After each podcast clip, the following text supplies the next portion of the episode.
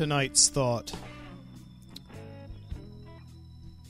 Accidentally called the past, and I got a disconnected message.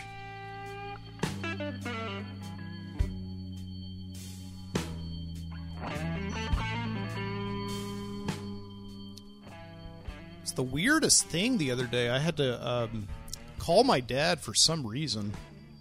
Just to say hello, I guess. Tell him about how my uh, my life's been going lately. And uh, I picked up the phone, and without even thinking about it, I called his office number, which isn't really abnormal except for the fact that he's been retired and hasn't been into his office for something like six years. It's just uh, strange.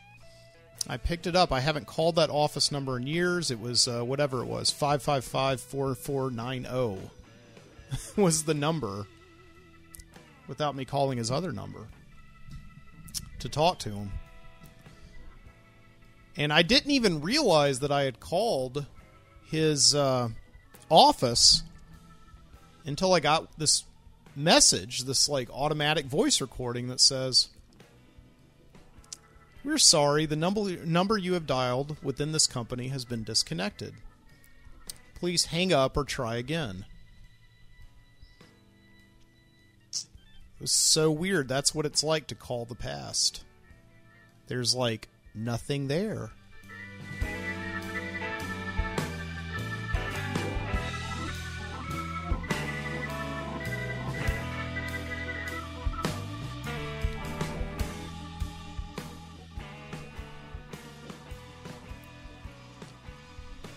Yeah, and uh, it really was very odd, and, and I know that um, you know this happens, and, and I was actually thinking about this this week. I was trying to find out through a little bit of googling what the name of this uh, effect is. It's like a neuro neurological effect of some kind. I have heard about it in the past. I was unable to uh, find out about it.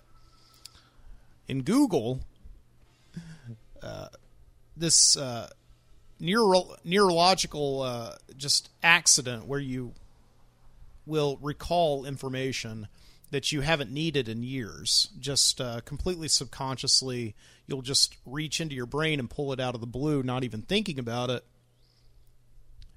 And I, I have heard of this before, but uh, um, I couldn't I couldn't find out what it was. If you know, let me know. Uh, but it was uh, no doubt very weird because I've I've often thought about uh, how do we how do we contact the past? Uh, how do we like reach through time and uh, try and communicate with people back there? And uh, and I know that this is uh, this isn't really something that we can possibly do. As a matter of fact, it's it's pretty pretty damn impossible. Um, physicists say that you can travel through time. Like that is theoretically possible. You know, you get in you get in some kind of a vessel and you go faster than the speed of light, and uh, you can uh, you can travel through time. Okay. Um, we actually do have real ways of traveling through time. We have elevators. Um, you know, before the elevator, the typical way of getting up to the top of the building was just um, walking up the stairs or I don't know, climbing up the side of the building if you were especially limber. I don't know. And it would take a certain amount of time, say like, you know, 15 minutes or so to uh, go to the top of maybe like a 15, 16 story building, assuming that you were going up one flight of stairs per minute or something like that. Um, that was that's very slow. You must be a very heavy person. Um, But then they invented the lift, the elevator, and you could suddenly like uh, condense that time that it took you to get up to the top of the uh, the top of the building. And that's that's a form of time travel, and you're in a vessel and you're going forward in time. And uh, here in Birmingham, Alabama, where I am right now. By the way, this is the Midnight Citizen Show from Birmingham, Alabama. We're live tonight. Thank you so much for joining me live. If you are here, uh, if you are in the future, or in the past, you're still here with me live because our realities are synchronizing right now. Okay? So, welcome so much. And thank you so much into the studio here in, in Birmingham, Alabama. I am your host, Mike Boody. But yes, here in Birmingham, we have, uh, in downtown, we have First Avenue South.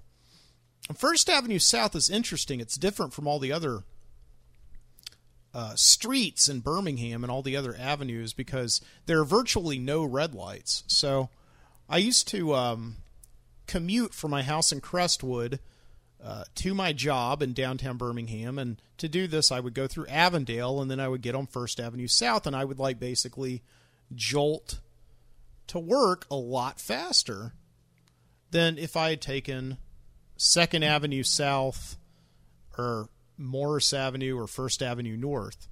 Um, it would essentially be the First Avenue time warp, and and that's what I referred to it as, is the First Avenue time warp, and I re- referred to it that way with like uh, all of my friends, and we all kind of joked about it. You know, yeah, it's like it's, it is. You get there and you you like travel forward and future. So uh, we do have ways of traveling forward in time and advancing time in different ways, right? And I know that that's like not tech technically like time travel like we talk about it, but you know. But we can do that. But physicists agree that like no matter how you sugarcoat it, you cannot travel back in time. You just it's like impossible, you know. Um, you know, time can only move forward; it cannot move backward, and this is painful, obviously, because um, I tend to like the past. I kind of want to go back there every once in a while um, because the the present is just it's like full of anxiety and paranoia and and in the past you may have made some mistakes but you know what you did wrong so you can kind of go back and fix those mistakes so i mean it's a wonderful thing to go to the past right so again i don't know if in all of my research that i did on google uh, i never found the neurological uh, phenomenon that makes you access dead information, like the phone number of uh, somebody who no longer has it. Um, but I'd like to think that that is like um, a way that we can think about traveling back to the past. Um, and this week I did that. I, I time traveled a little bit, and I did that because I dialed a number that is no longer in service for my dad. And what did I get? I got a uh, I got a disconnected message.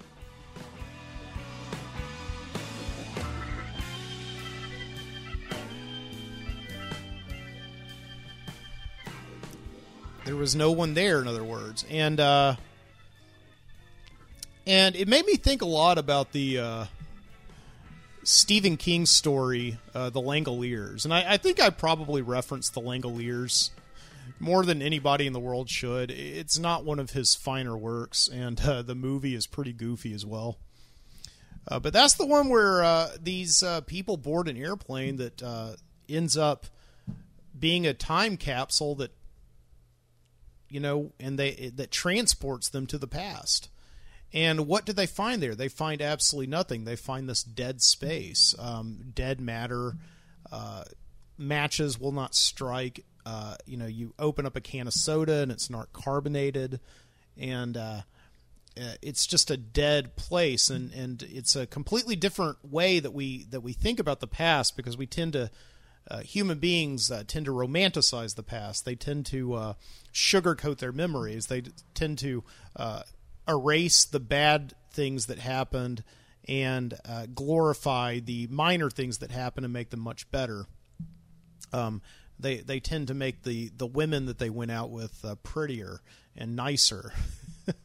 for instance, uh, they tend to make the, the, the jobs that they once had uh, not full of misery and heartache, right? Uh, so, uh, but this is not possible. I mean, that's what your mind does. And in reality, the past is is a dead place. You can't go back there anymore. You know, and um, it's just like a bunch of dead matter floating around, and uh, disconnected messages on the phone. So I told my dad about this. It was so weird to uh, to hang up the phone and uh, and then call my dad's uh, cell phone number and uh, and talk to him. And here he is in the present day. And I told him that what what happened, and he's like, "Oh yeah, what happened?" And I said, "Oh, it was a disconnected number." Uh, they told me that you no longer work there, and that I should try somebody else. And uh, he's like, "Oh yeah, that's weird." so I, I just I thought uh, uh, so weird, and it it also kind of made me sad a little bit because someday you know, I'm going to accidentally call my dad's cell phone number and he's no longer going to be there. Um, and so it made me, in a weird way, kind of appreciate and uh, treasure the present, right?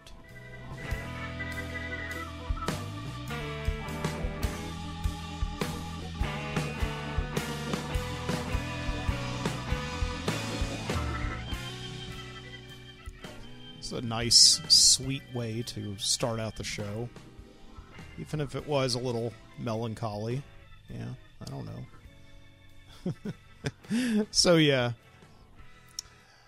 But I was I was looking at in, in this uh, psychology today piece um, in in my research, um, just wondering uh, what like who would like to travel to the future? Because the future to me seems like that would be kind of boring. Like I just the future is essentially just going to be like what we have now, but kind of amped up on on steroids.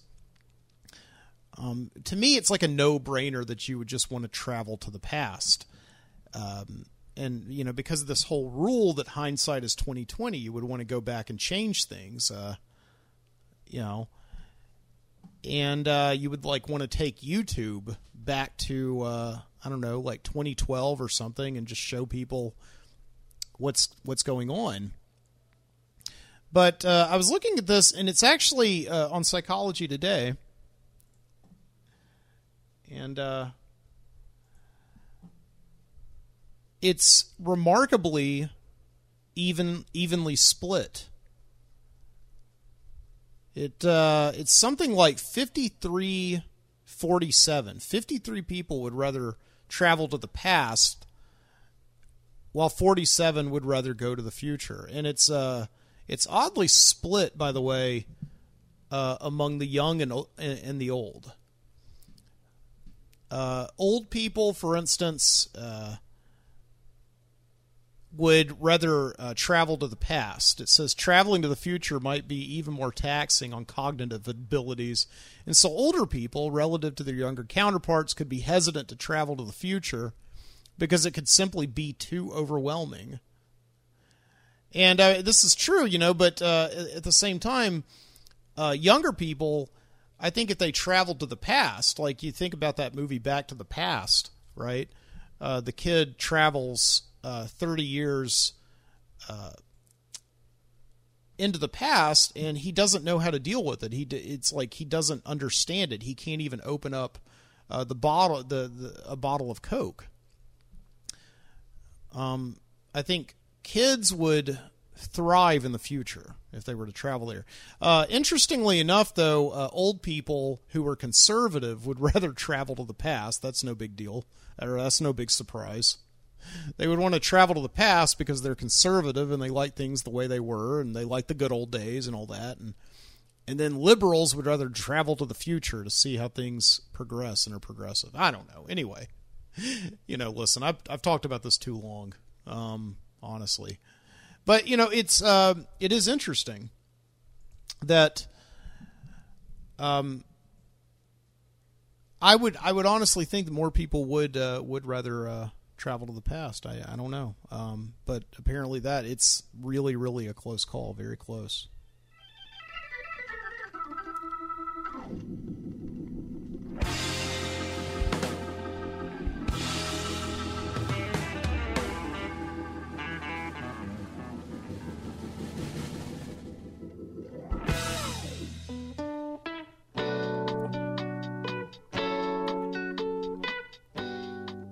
So we are here in the uh, in the summer. It is summer vacation. Um, of course, I am a teacher, and I do feel summer vacation quite a bit um, when the school ends. But it, it's not, and I was talking about this in the pre-show. Again, it's not really. Um, teachers do not really have the summers off, at least not any that I know. Uh, we we do a lot of things in the summer, and right now I am teaching summer camp. My wife and I are actually uh, both teaching summer camp uh, all through June.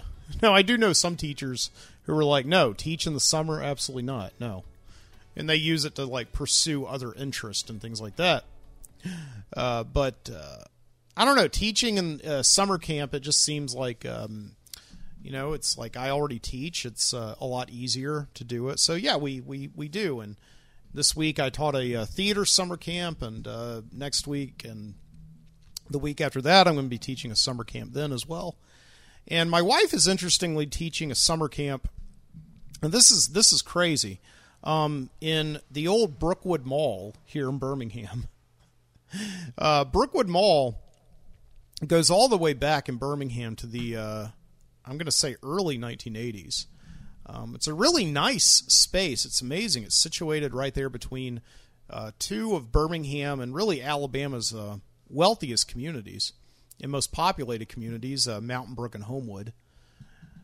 And um, that was the mall. I, I, actually really liked going there almost more than the uh, Riverchase Galleria, the largest shopping mall in the southeast. Um, when I was uh, probably in middle school. It just had a, a really nice vibe to it. Uh, it had a really cool atrium and food court. Um, there was an awesome KB Toys uh, there where I like first played the Super Nintendo. Um, there was a you know obviously a Musicland there where I would like go and get CDs all the time, and then we would have uh, lunch at Sbarro. Sbarro wasn't one of those like um, just counters. It was actually like a full on full service like sit down restaurant where you would go in and you would get this uh, these huge slices of pizza. I'd never seen pizza so big before. Um, and Sbarro was a novelty, you know, um, at Brookwood Mall there in the mid '90s.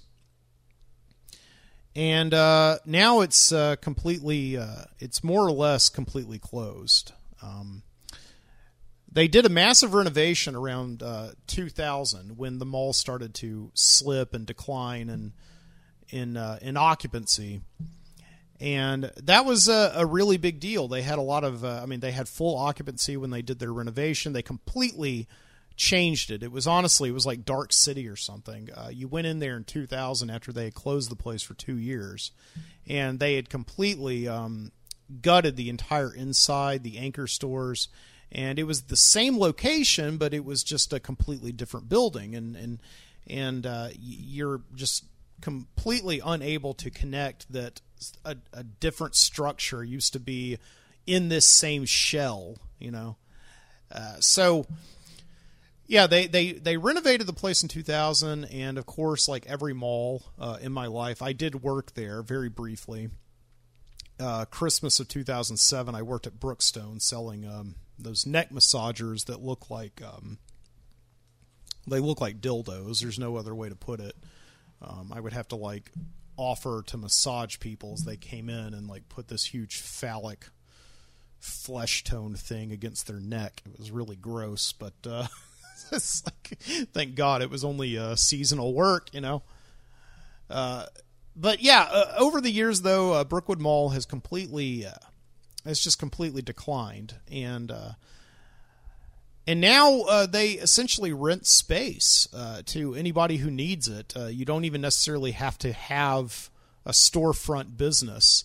And uh, lo and behold, this uh, this week, my wife was teaching summer camp at Brookwood Mall in this space that the theater that she was doing outreach for, outreach education uh, they rented the space and I went in and I think it's like an old Bath and Body Works or something like that. And uh, just go in there. It's like a huge empty space now, but they've still got all these remnants from uh, when it was a Bath and Body Works or whatever.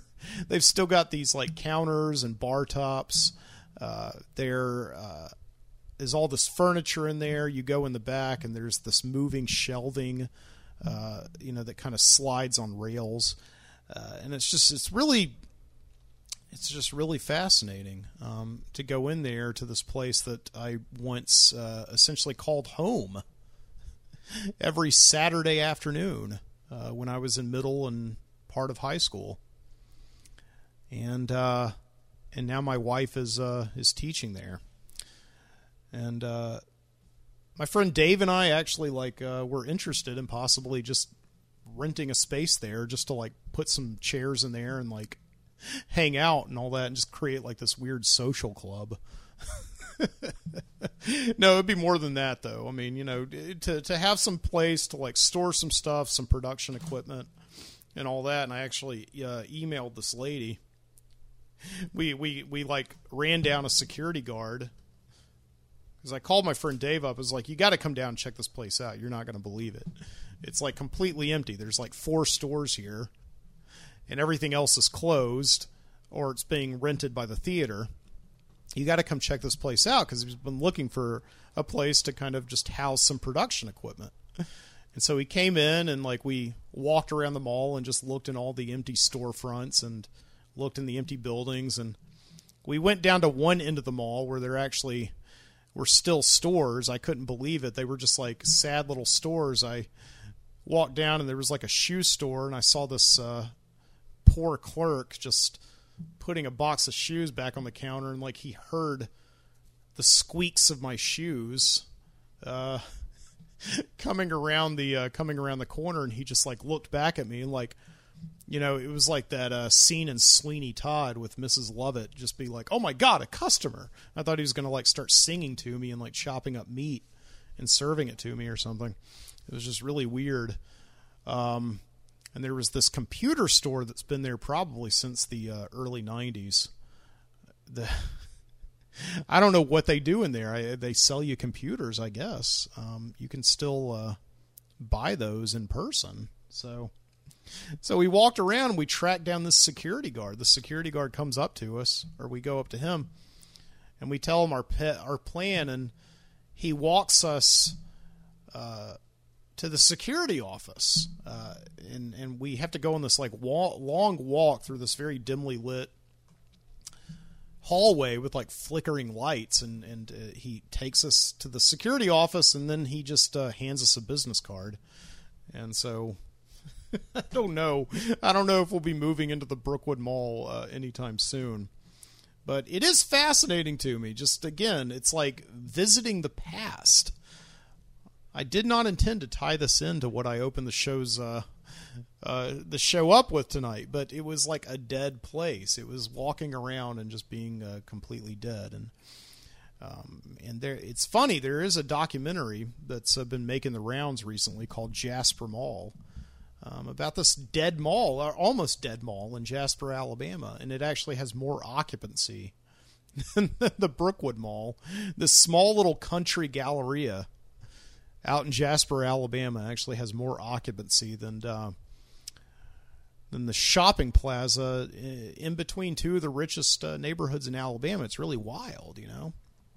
And so, um, I can't make sense of that. But yeah, Jasper Mall is uh, is something that if you haven't seen it yet, check it out. It's it's really fascinating. It's about my people down here in Alabama getting by. Just a mall, you know, mall is an important place. It's a community. It's a communal space. And in Jasper Mall, I think you see that. You see these old people on oxygen, you know, coming in in their wheelchairs every day to play dominoes with each other. And it's sad and depressing, but it's still the point that like it's a small it's a small town. Where else where else are they going to go to play dominoes? Jacks? Like they kick you out if you don't order anything. I don't know.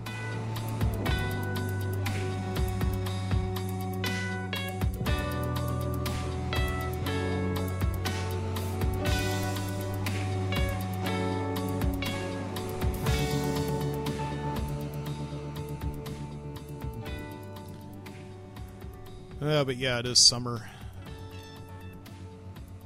Just watching everyone walk around wearing their summer clothes. And, uh, You know, I, have never, I, have never really been one for summer clothes. Uh, it's like, uh, again, if you're watching me on the live stream, I am wearing a T-shirt right now, so my my my arms can breathe. But other than that, I'm a jeans guy. I, I really do not like wearing shorts at all, and I don't know what it is. Um, I don't like wearing jeans or uh, shorts. I don't like wearing. Uh, I don't like wearing flip flops at all. Flip flops bother me. Sandals, anything that exposes my feet, I don't like that at all. Walk around. I think it's just like the soreness that you get between your toes with that little rubber band there. It just like chafes, and I'm sure that there are things you can do. I'm sure. Listen, this is uh, this is an annoyance of mine that goes back to childhood. I hated wearing flip flops when I was a kid, and I have never worn any flip flops since then, except for occasionally. Like when I first met my wife, she she gave me some flip flops, and I wore those just to kind of make her happy and not start a fight. I guess I don't know, but uh, but I, I just you know I'm sure that flip flop technology has come like a long way. But I don't care. I don't like them. I don't like flip flops. And uh, it's one of those fears that I constantly have of having to go to prison or like jail. You know, I, I'm I'm scared of going to prison, and it's not really because of like all the bad things that you associate with prison, like you see on Oz and things like that. I mean, obviously, I'm scared of that, but like it's it really has to to do and i'm very serious here i'm not joking around it has to do with flip-flops they make you wear flip-flops because i guess they're like afraid that you're gonna like um use the strings to hang yourself or something I, I don't know how you can hang yourself with like a pair of shoestrings but yeah they they make you wear flip-flops like with socks all day long and even though i know that that kind of cuts down on the f- feet chafing it, it's still it's just not a it's not a good look. It's not looking good. I don't like it.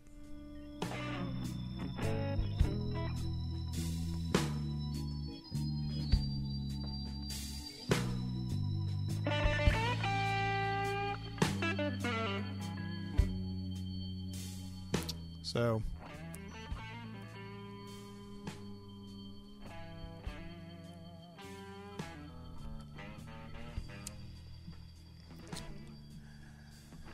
But we are here in summer here in Alabama, and um, it seems like COVID restrictions are uh, are easing up quite a bit.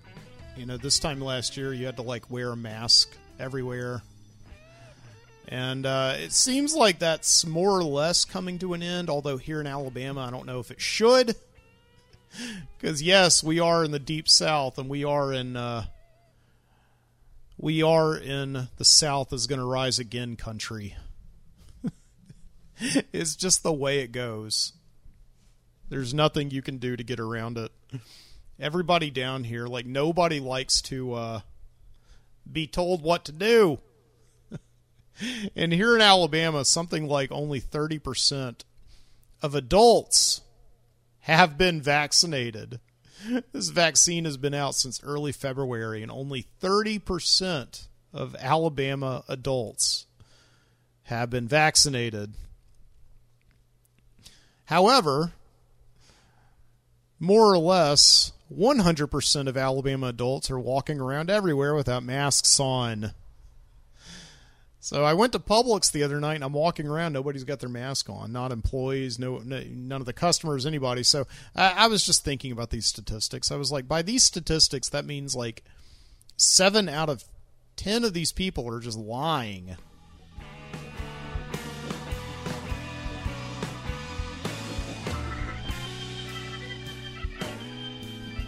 Oh God. Yeah, and just like everybody is has this look. Like I see it on my students when they've done something wrong. They're all walking around like they just got away with something. Like I think I'm in the clear. Nobody's going to like make me wear a mask anymore. You know? I didn't get vaccinated. And nobody nobody's going to ask me about it.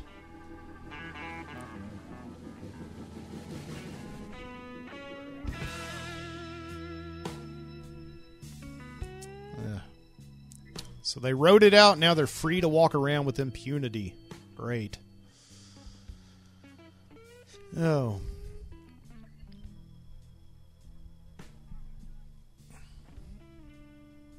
A friend of mine told me this week that he actually works with a former member of the Baha Men. you know the Baha Men? The uh who let the dogs out? Woof woof woof woof. yeah, no, he apparently uh like it just they were talking at work and it just kind of uh came up in conversation. My friend looked him up and it's like no no doubt he used to be in the Baha Men. But uh he left the group before that song came out. So and it doesn't seem like it's a sore subject. I asked my friend, like, you know, is he bitter if you talk about who let the dogs out? Wolf, wolf, wolf, wolf. And uh, he was just like, well, he just smiles at everything you say. He's just a nice guy. So uh, it probably bothers him, but, you know, whatever. Not really. He did get to do uh, apparently some of the music for the uh, My Father the Hero soundtrack. You know that movie with uh, Gerard Depardieu that they filmed in the Bahamas. Uh, uh, it had mu- original soundtrack uh, album was by the Baha Men, but uh, he left before that. I guess he got too big or something. I don't know. Oh man, he left. He left before their biggest song came out. He, he could be a, a, a billionaire. Whoo boy. So anyway, I don't know. I just had to mention that.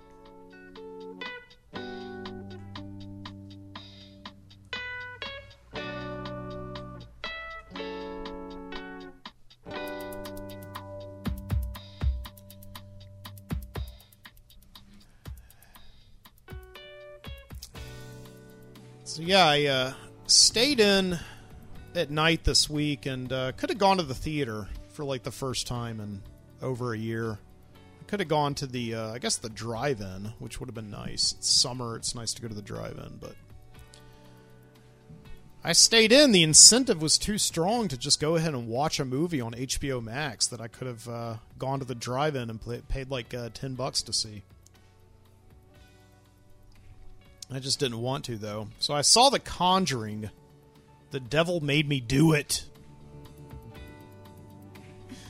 This is the uh, third in the Conjuring film series. You know, they make these Conjuring movies. There's like a whole universe because everything has a universe now. You know, you got the uh, Annabelle, the creepy doll. And uh, The Conjuring, uh, it's a series of films that are loosely based on something that's already bullshit. Uh, uh, Ed and Lorraine Warren, these uh, two paranormal investigators, who more or less, uh, it's really because of them that we owe every single show on the Travel Channel to. You know, these just dorks who go in and uh, have these uh, spirit boxes that basically just scan through radio channels and you know ask ghost questions and you know like uh, when I was at my old job I was at a place that you know had a lot of history and and uh, I actually volunteered one night to like walk a ghost hunting group around. And uh you know they brought these spirit boxes they brought all this equipment they must have brought probably $2000 worth of uh, equipment and and uh, they they were just uh, they were so nerdy. You know, it's just it's it's like I get it. It's like a fun adventure thing. It's like oh yeah, we're gonna go ghost hunting, and it's really just an excuse to me to do some urban exploring, to go into some interesting places and find out the history. Uh, but uh, some of these play- people uh, take it way too seriously, and it's because of Ed and Lorraine Warren. You know, they made a uh, a life, uh, they made a living and a legacy off of uh, essentially defrauding people and exploiting their weaknesses. And You know, it's because of Ed and Lorraine Warren, of course, that we know about Annabelle and we know about that we know about the Amityville uh, horror house. You know, they they went in and did an investigation with the news station from New York of the Amityville house in Amityville, Long Island, and because of their investigation, it made the story like national and the Lutz family was able to sell their story and uh, make all this money. They essentially came up with it one night over a bottle of wine with the uh, author Jay Anson. I'm getting off track here, but yeah, Ed and Lorraine Warren though uh, basically were just a con artist, and these movies, uh, the, these Conjuring movies, make them out to be utter and complete heroes, and while I know it's fiction, there's nothing really all that wrong with it, I guess. I think there's something interesting to be said right now about why these films are so popular and why they keep making them. Um, and uh, primarily, what I'm kind of fascinated with, so so the the Conjuring, The Devil Made Me Do It. The movie is about um, a real life case that happened uh, in the early 1980s where uh, this man killed his landlord, and uh, he said that he was possessed by a devil. He literally told the judge, "The devil made me do it." You know?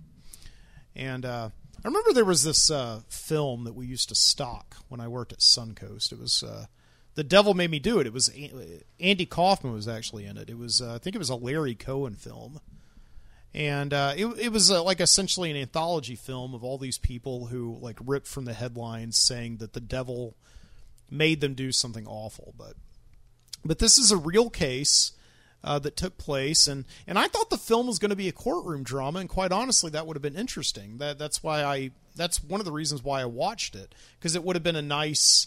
Uh, detour from the other films that were just essentially special effects, ghosts and demons and jump scares. Uh, this movie I thought was going to be a courtroom drama about the uh, about the kid and um, who was eventually uh, sentenced. Uh, uh, he was essentially uh, eventually convicted and sent away for four years. But it's an interesting case because he it's one of the few times in American history where that that plea deal was or that uh, uh that what am I trying to say here? that confession was made that the devil made me do it and it was actually accepted by the court. Okay, there we go. That's what I was trying to say.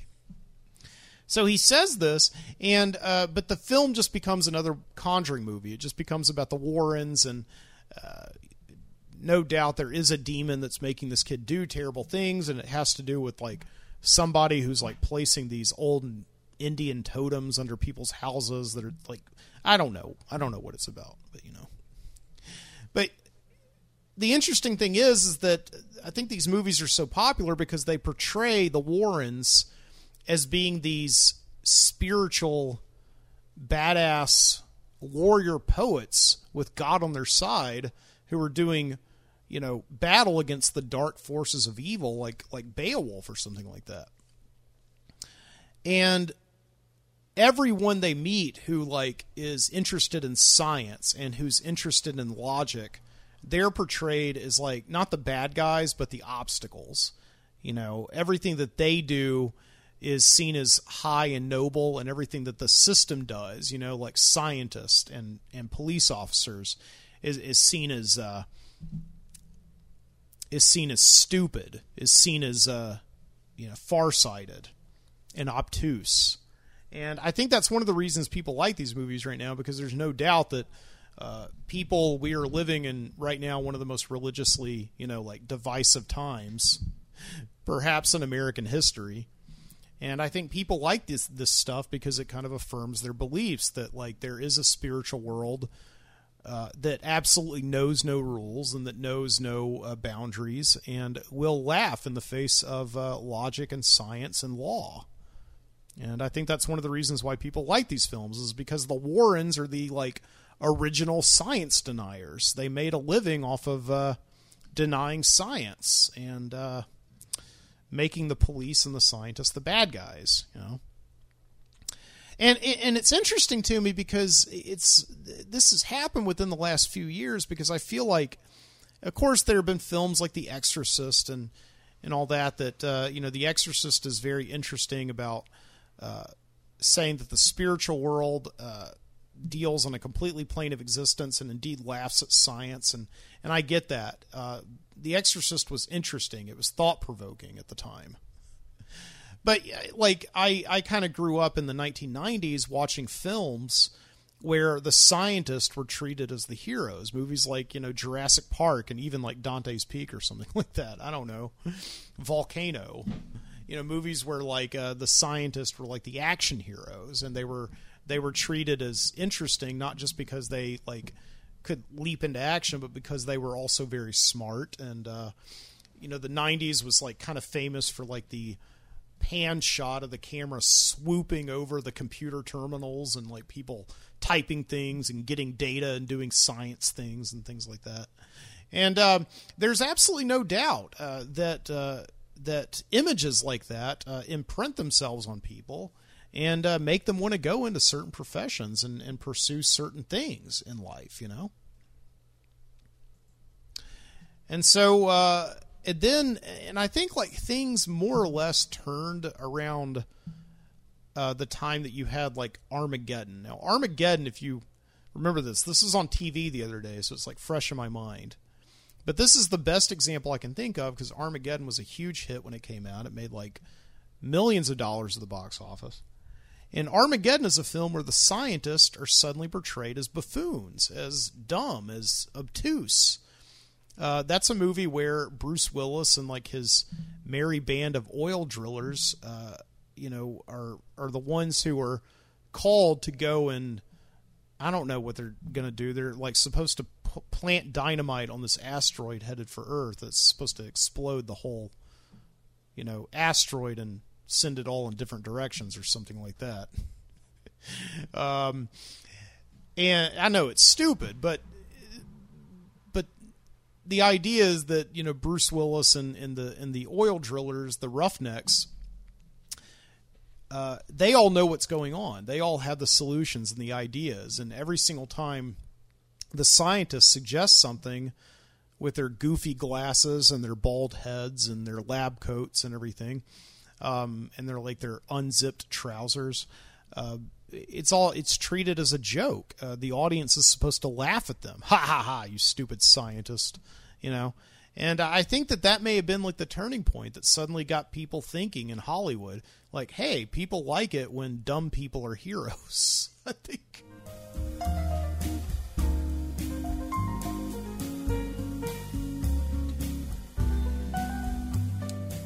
So I don't know.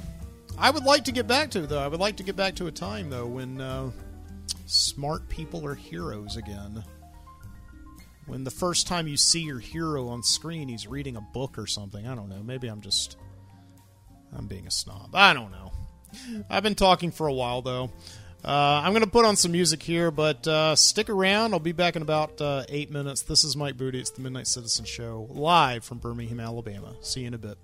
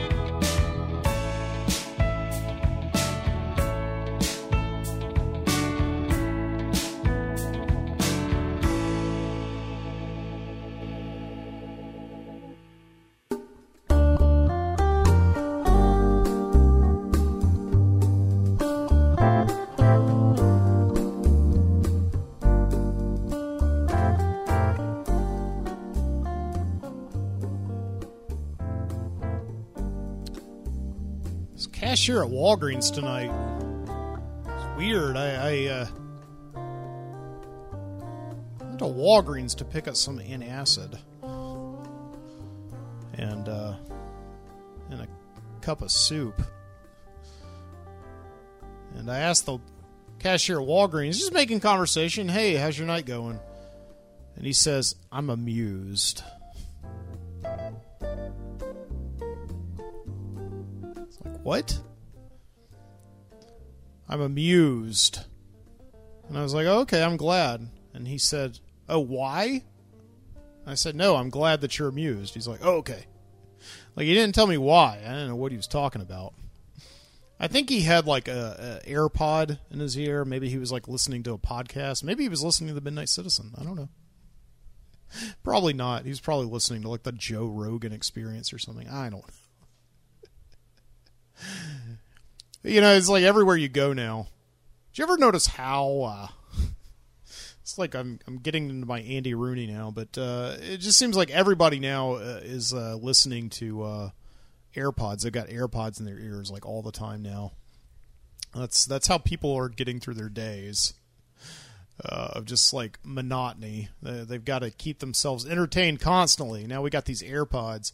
I used to like dream about something like this. Like when I was working at in retail all those years ago, I was like, man, it'd be so nice just to have something like a like a piece of like a seashell, like in Fahrenheit 451, something you just put in your ear and is uh, so tiny that almost nobody sees it if they're not looking for it, and you could just like uh, listen to other stuff and uh, and just be somewhere else, transported, while you're filling out the monotonous purpose of your life. I don't know. not the cashier had a monotonous purpose. You know what I mean? Uh, standing there, being amused.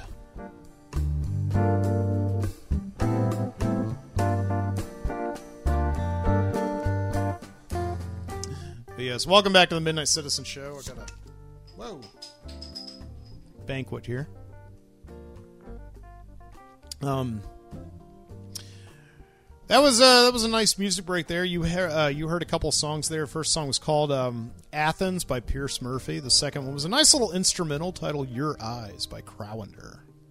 And uh, as always, all the music that I play here on the Midnight Citizen Show uh, is available over at the freemusicarchive.org. Uh, wonderful archive of free Creative Commons music, completely free to use. Um, made possible by the uh, WFMU station in uh, in New Jersey.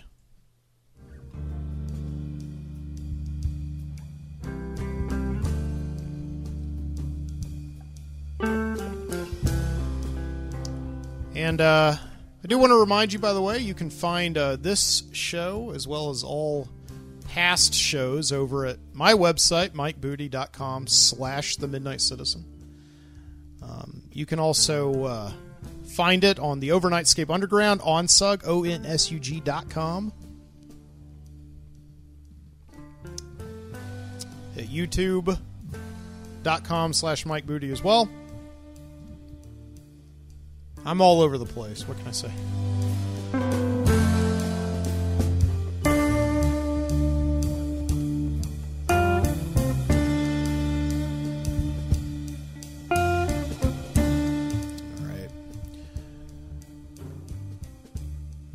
So crazy this week.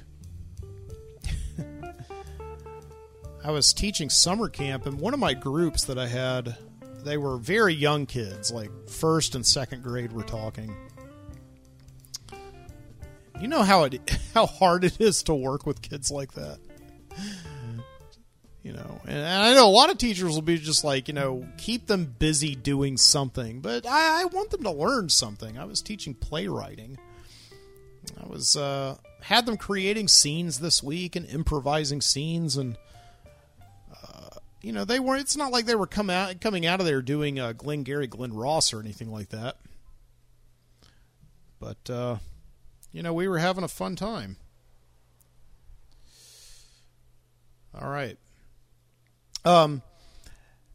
But one of the one of the kids I was teaching, this first grade kid, this boy, he has like this tiger stuffed animal, and uh, I'm not kidding you.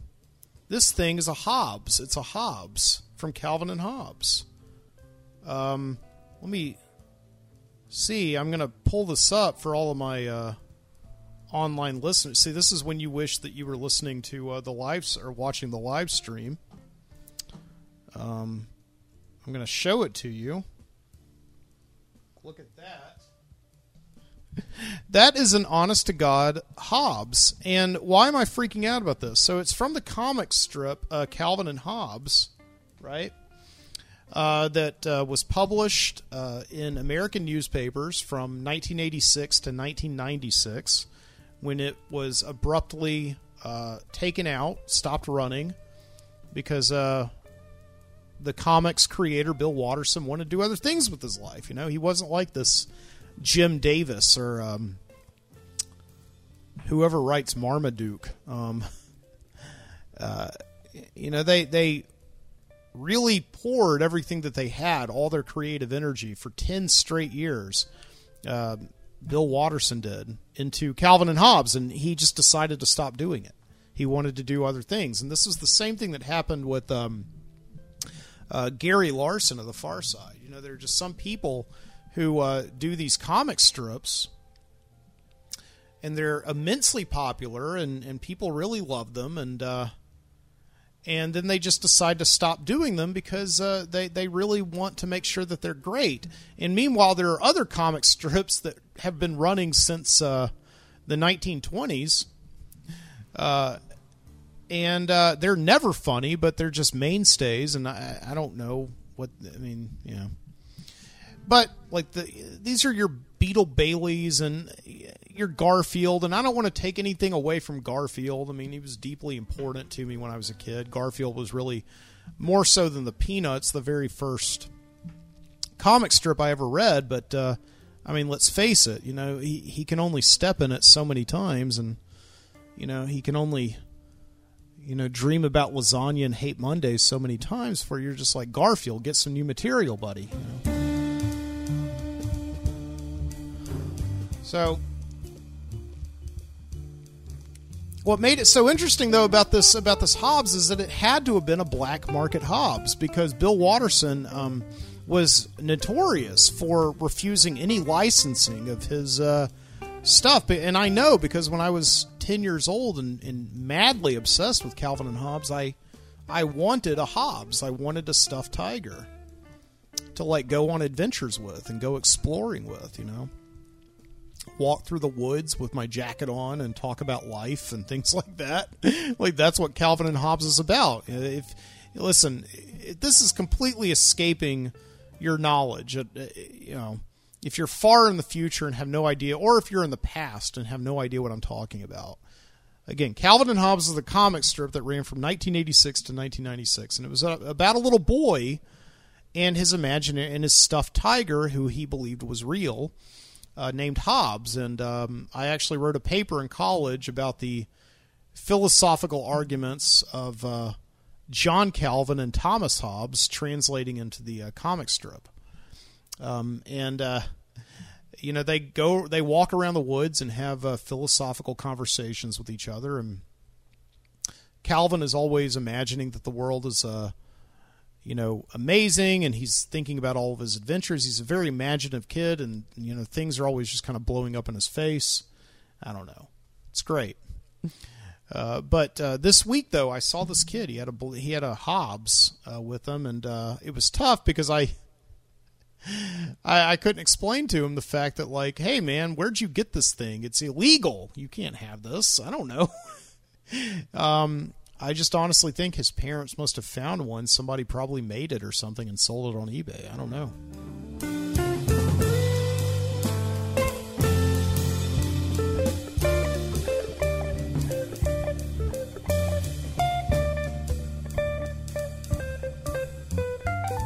Yeah.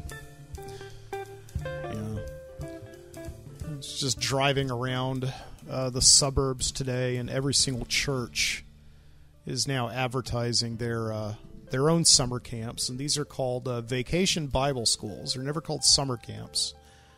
They're called Vacation Bible Schools. I don't know when this whole phenomenon of VBS started up, where uh, you know during the summer you have uh, kids come to these uh, summer programs where they go and learn about Jesus and things and all that.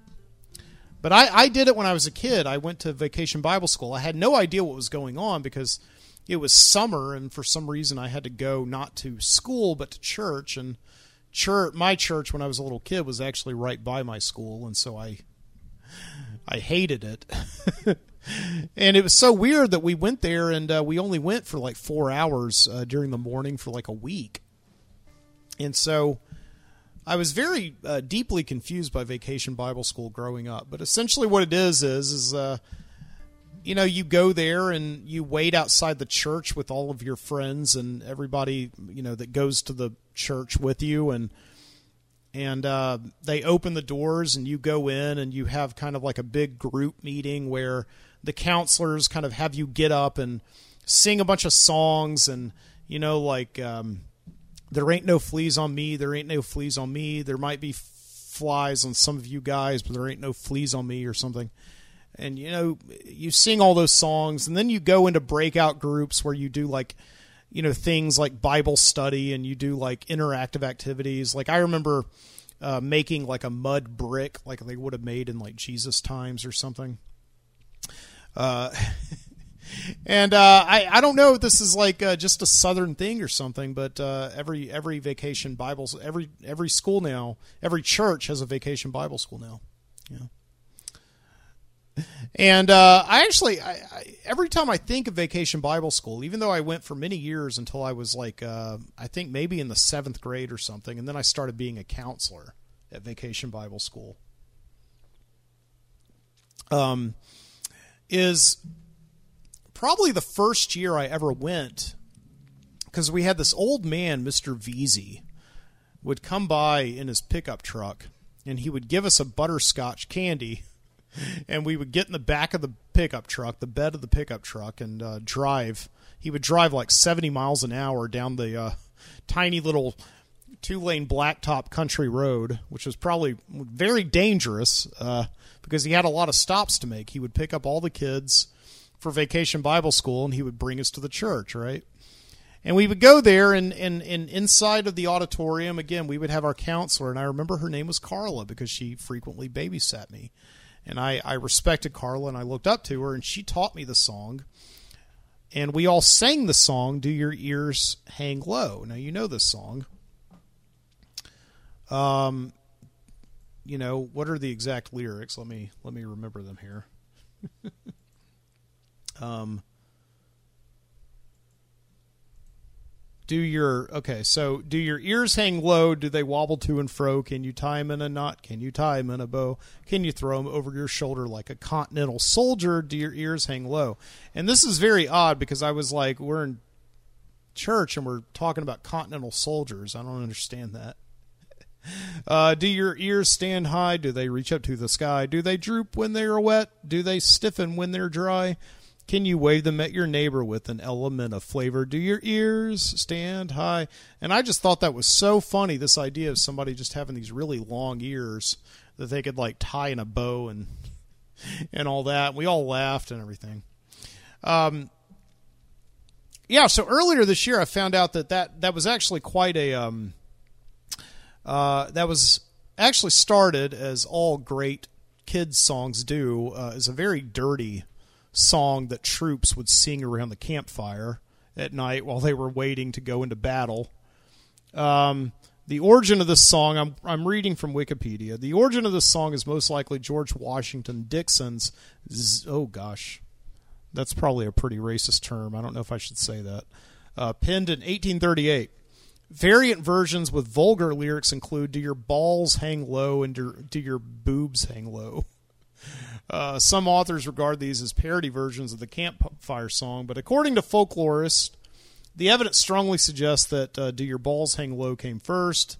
I mean, that makes a lot more sense, right? Because it's like, uh, why why ears? You know, it would make a lot more sense if you're talking about um, your balls. So there we were in church, a bunch of six year olds singing about balls.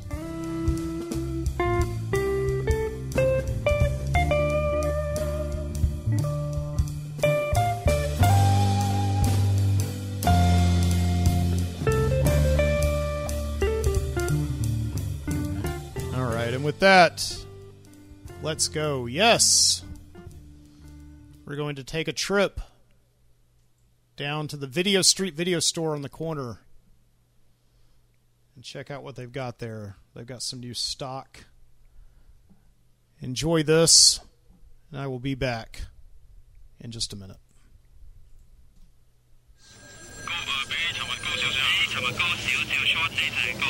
Wird ja wahrscheinlich nicht so toll werden hier. Kommt noch was Neues für euch raus oder nicht?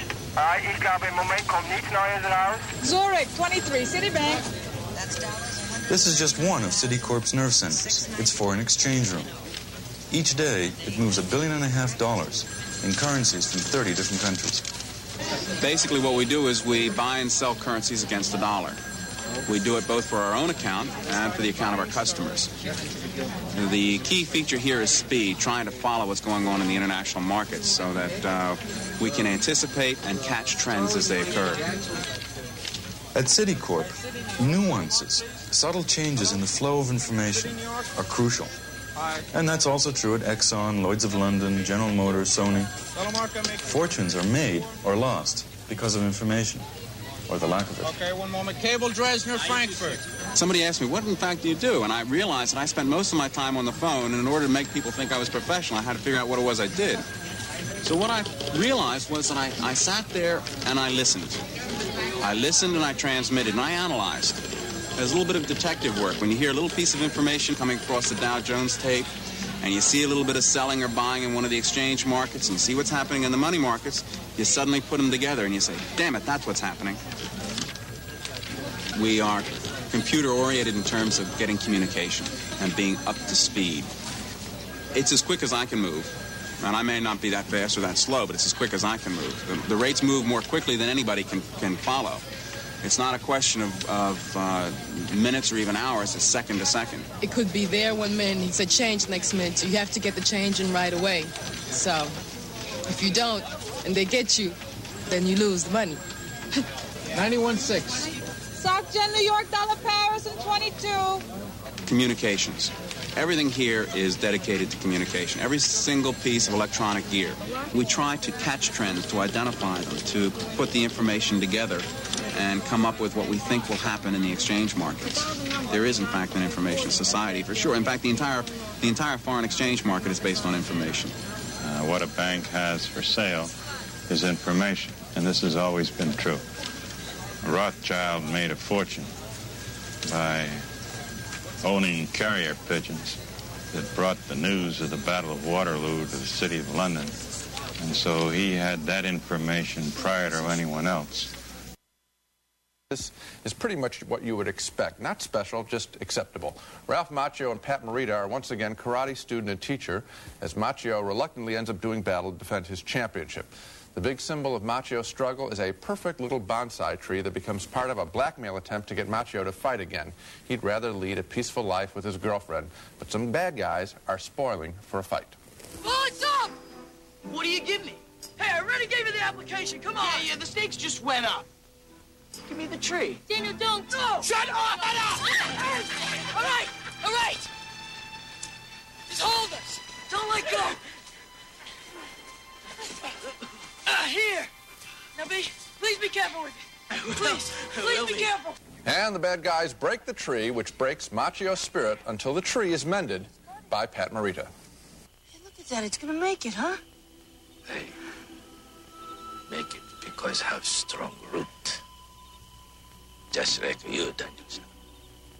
The most interesting confrontation in the film is between Mr. Miyagi, Pat Morita, and a sleazy businessman with a ponytail and a mean karate kick, well played by Thomas Ian Griffith. Come on. Miyagi, you really are.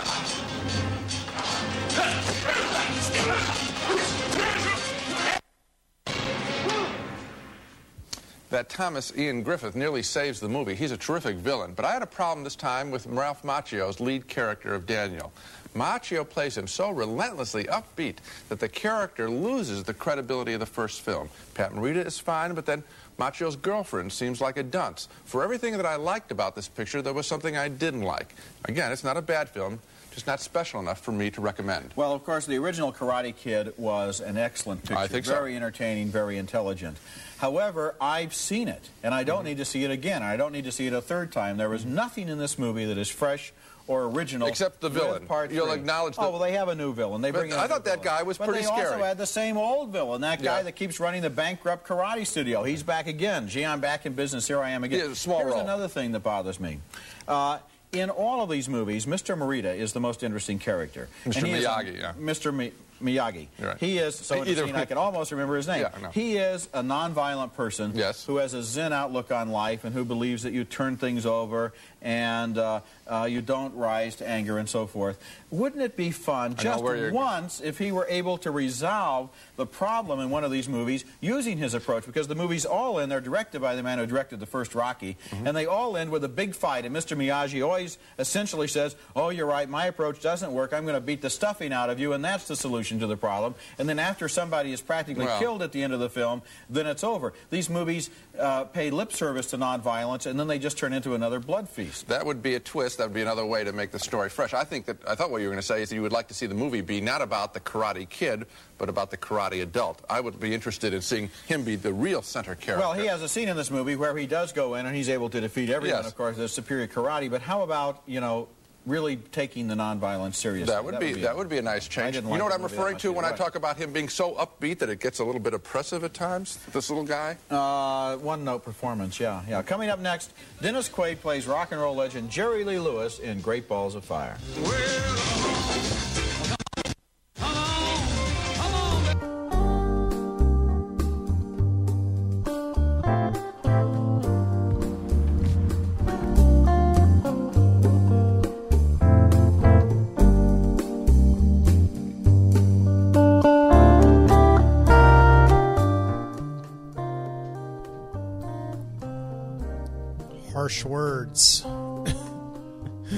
Dan- Daniel LaRusso.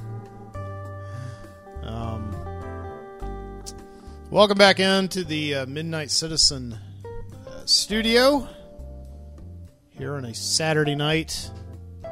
I hope you're doing all right.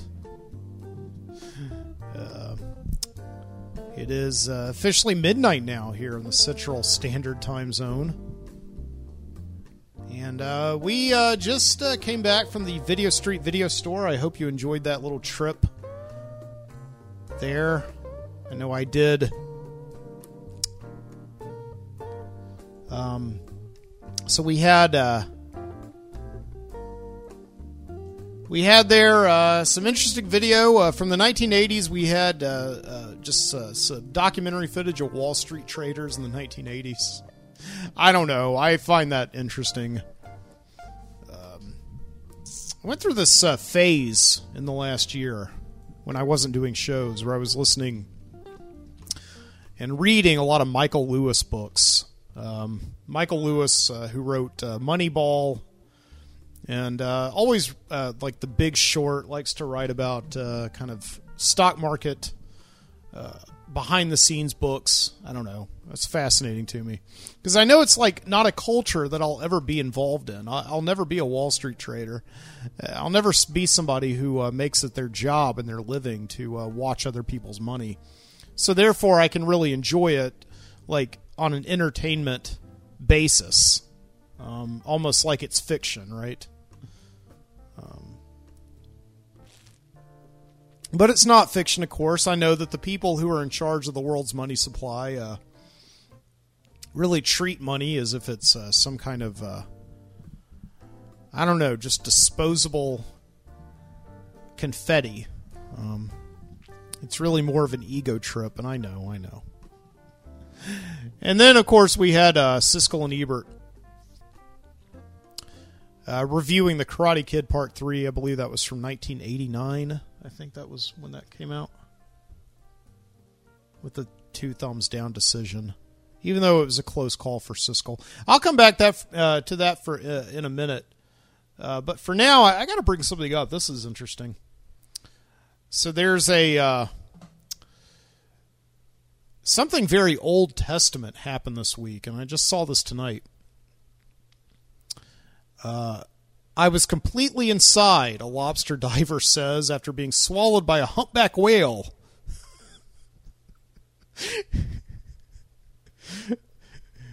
Veteran lobster diver Michael Packard entered the water for his second dive of the day off of his vessel. It was a balmy 60 degrees. I, I don't know why newspapers always have to tell you what the weather was like. Just, just you know, anyway. Okay. Um, in something truly bib- biblical, Packard was swallowed whole by a humpback whale. All of a sudden, he says, I felt this huge shove, and the next thing I knew, it was completely black.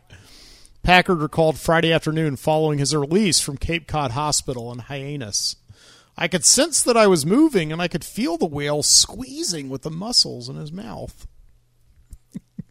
Initially, Packard thought he was inside a great white shark, but he couldn't feel any teeth and he hadn't suffered any obvious wounds. It quickly dawned on him that he had been swallowed by a whale. I was completely inside, it was completely black. I thought to myself, there's no way I'm getting out of here. I'm done. I'm dead. All I could think of was my boys. They're 12 and 15. Uh, I don't know why I automatically gave him a southern accent just now. Uh, it just seems like that's something that somebody from the south would do. Um, just get swallowed by a whale. Um, yeah. So somehow, uh, you know, uh, and there's a picture of him there. Uh, uh, he's laying in his hospital bed with a ton of patches on him. He's he's giving a thumbs up, which that's what you do after you get swallowed by a whale. Yeah. And, you know, again, when I was in vacation Bible school, we learned about uh, Jonah and the whale. Um, and we always thought of it as a parable. Uh, of course, the Old Testament is full of these things. That how can how else can you take these things as parables? How else can you take like the idea in the Old Testament of a man spending time inside of a great fish, you know, or Moses parting the Red Sea in Exodus. Like, how can you take those as anything but parables? But of course, you know, there are people who uh, insist that they actually happened, as the Bible said. So, uh, but uh, you know, and I also, you know, when I was a kid, had this idea of like, you know, the movie Pinocchio, where like Geppetto is in sitting inside of this great humpback whale and uh, he's there and he's like lighting a fire like a bonfire and he's like camping out inside the mouth of this whale um, but apparently according to this uh, guy this uh, michael packard uh, it's just blackness and there's not a whole lot of room to move uh, you know inside of this uh, inside of this great whale and yes, I know, I know in uh, whatever it's called, it's a great fish in the Old Testament. Fine.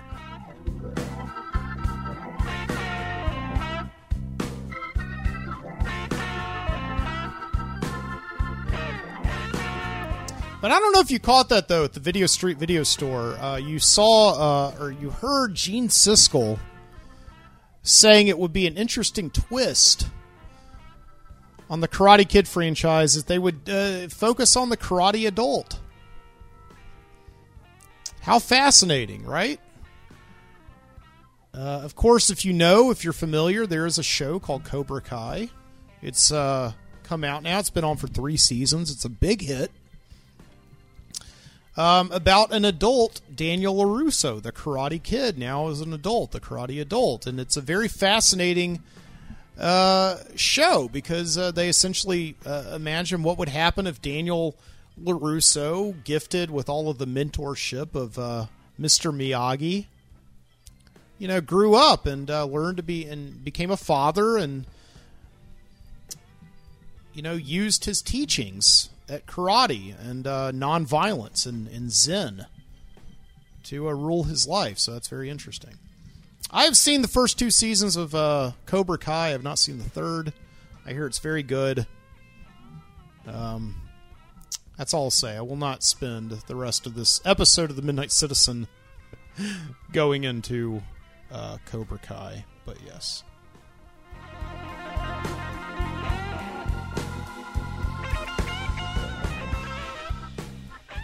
You know, but Gene Siskel was a genius, though, because uh, he did something that, you know, his uh, companion, his partner across the aisle, Roger Ebert, always made fun of him for.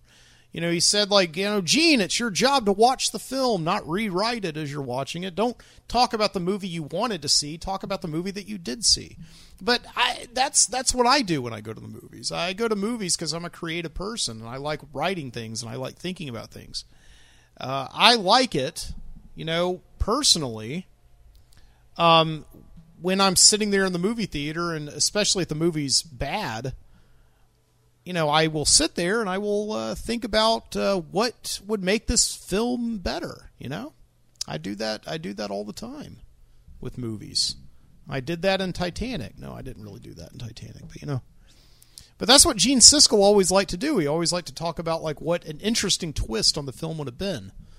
And uh, I think I did an entire episode about this a couple of years ago. It's called the the Genius of Gene Siskel. I can't remember the uh, episode title or the episode number. Excuse me. The episode's called The Genius of Gene Siskel, but uh, I, I talked about this on the show. Maybe not for the whole episode, but I remember talking about Gene Siskel and how he predicted. He actually predicted a number of uh, films uh, before they were made, almost to the point where I'm kind of pretty sure that Hollywood screenwriters were essentially taking his ideas and pitching them to studios and making all this money, not giving anything back to Gene Siskel. Um, and they also knew that Gene Siskel was guaranteed to like them more or less. So anyway, uh, but I will find that episode and I will link it um, in the show notes for this episode.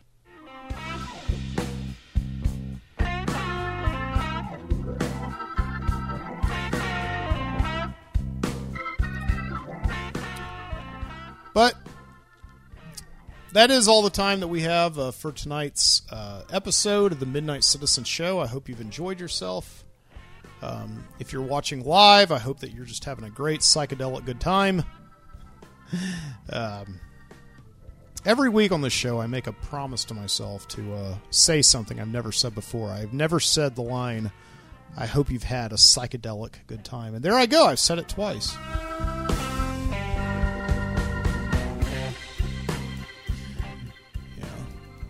But once again, just a reminder you can uh, catch this episode as well as all future episodes uh, over at mikeboody.com slash the midnight citizen.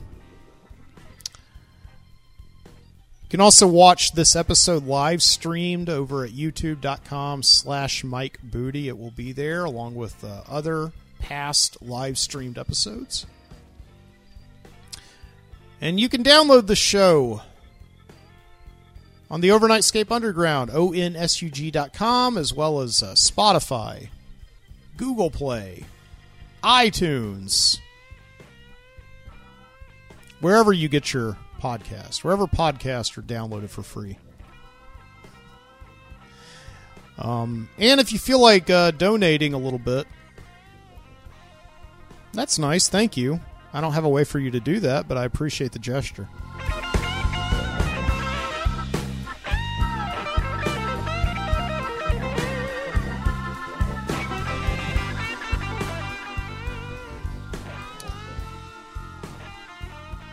Swallowed by a whale while diving for lobsters. Keep your eyes open.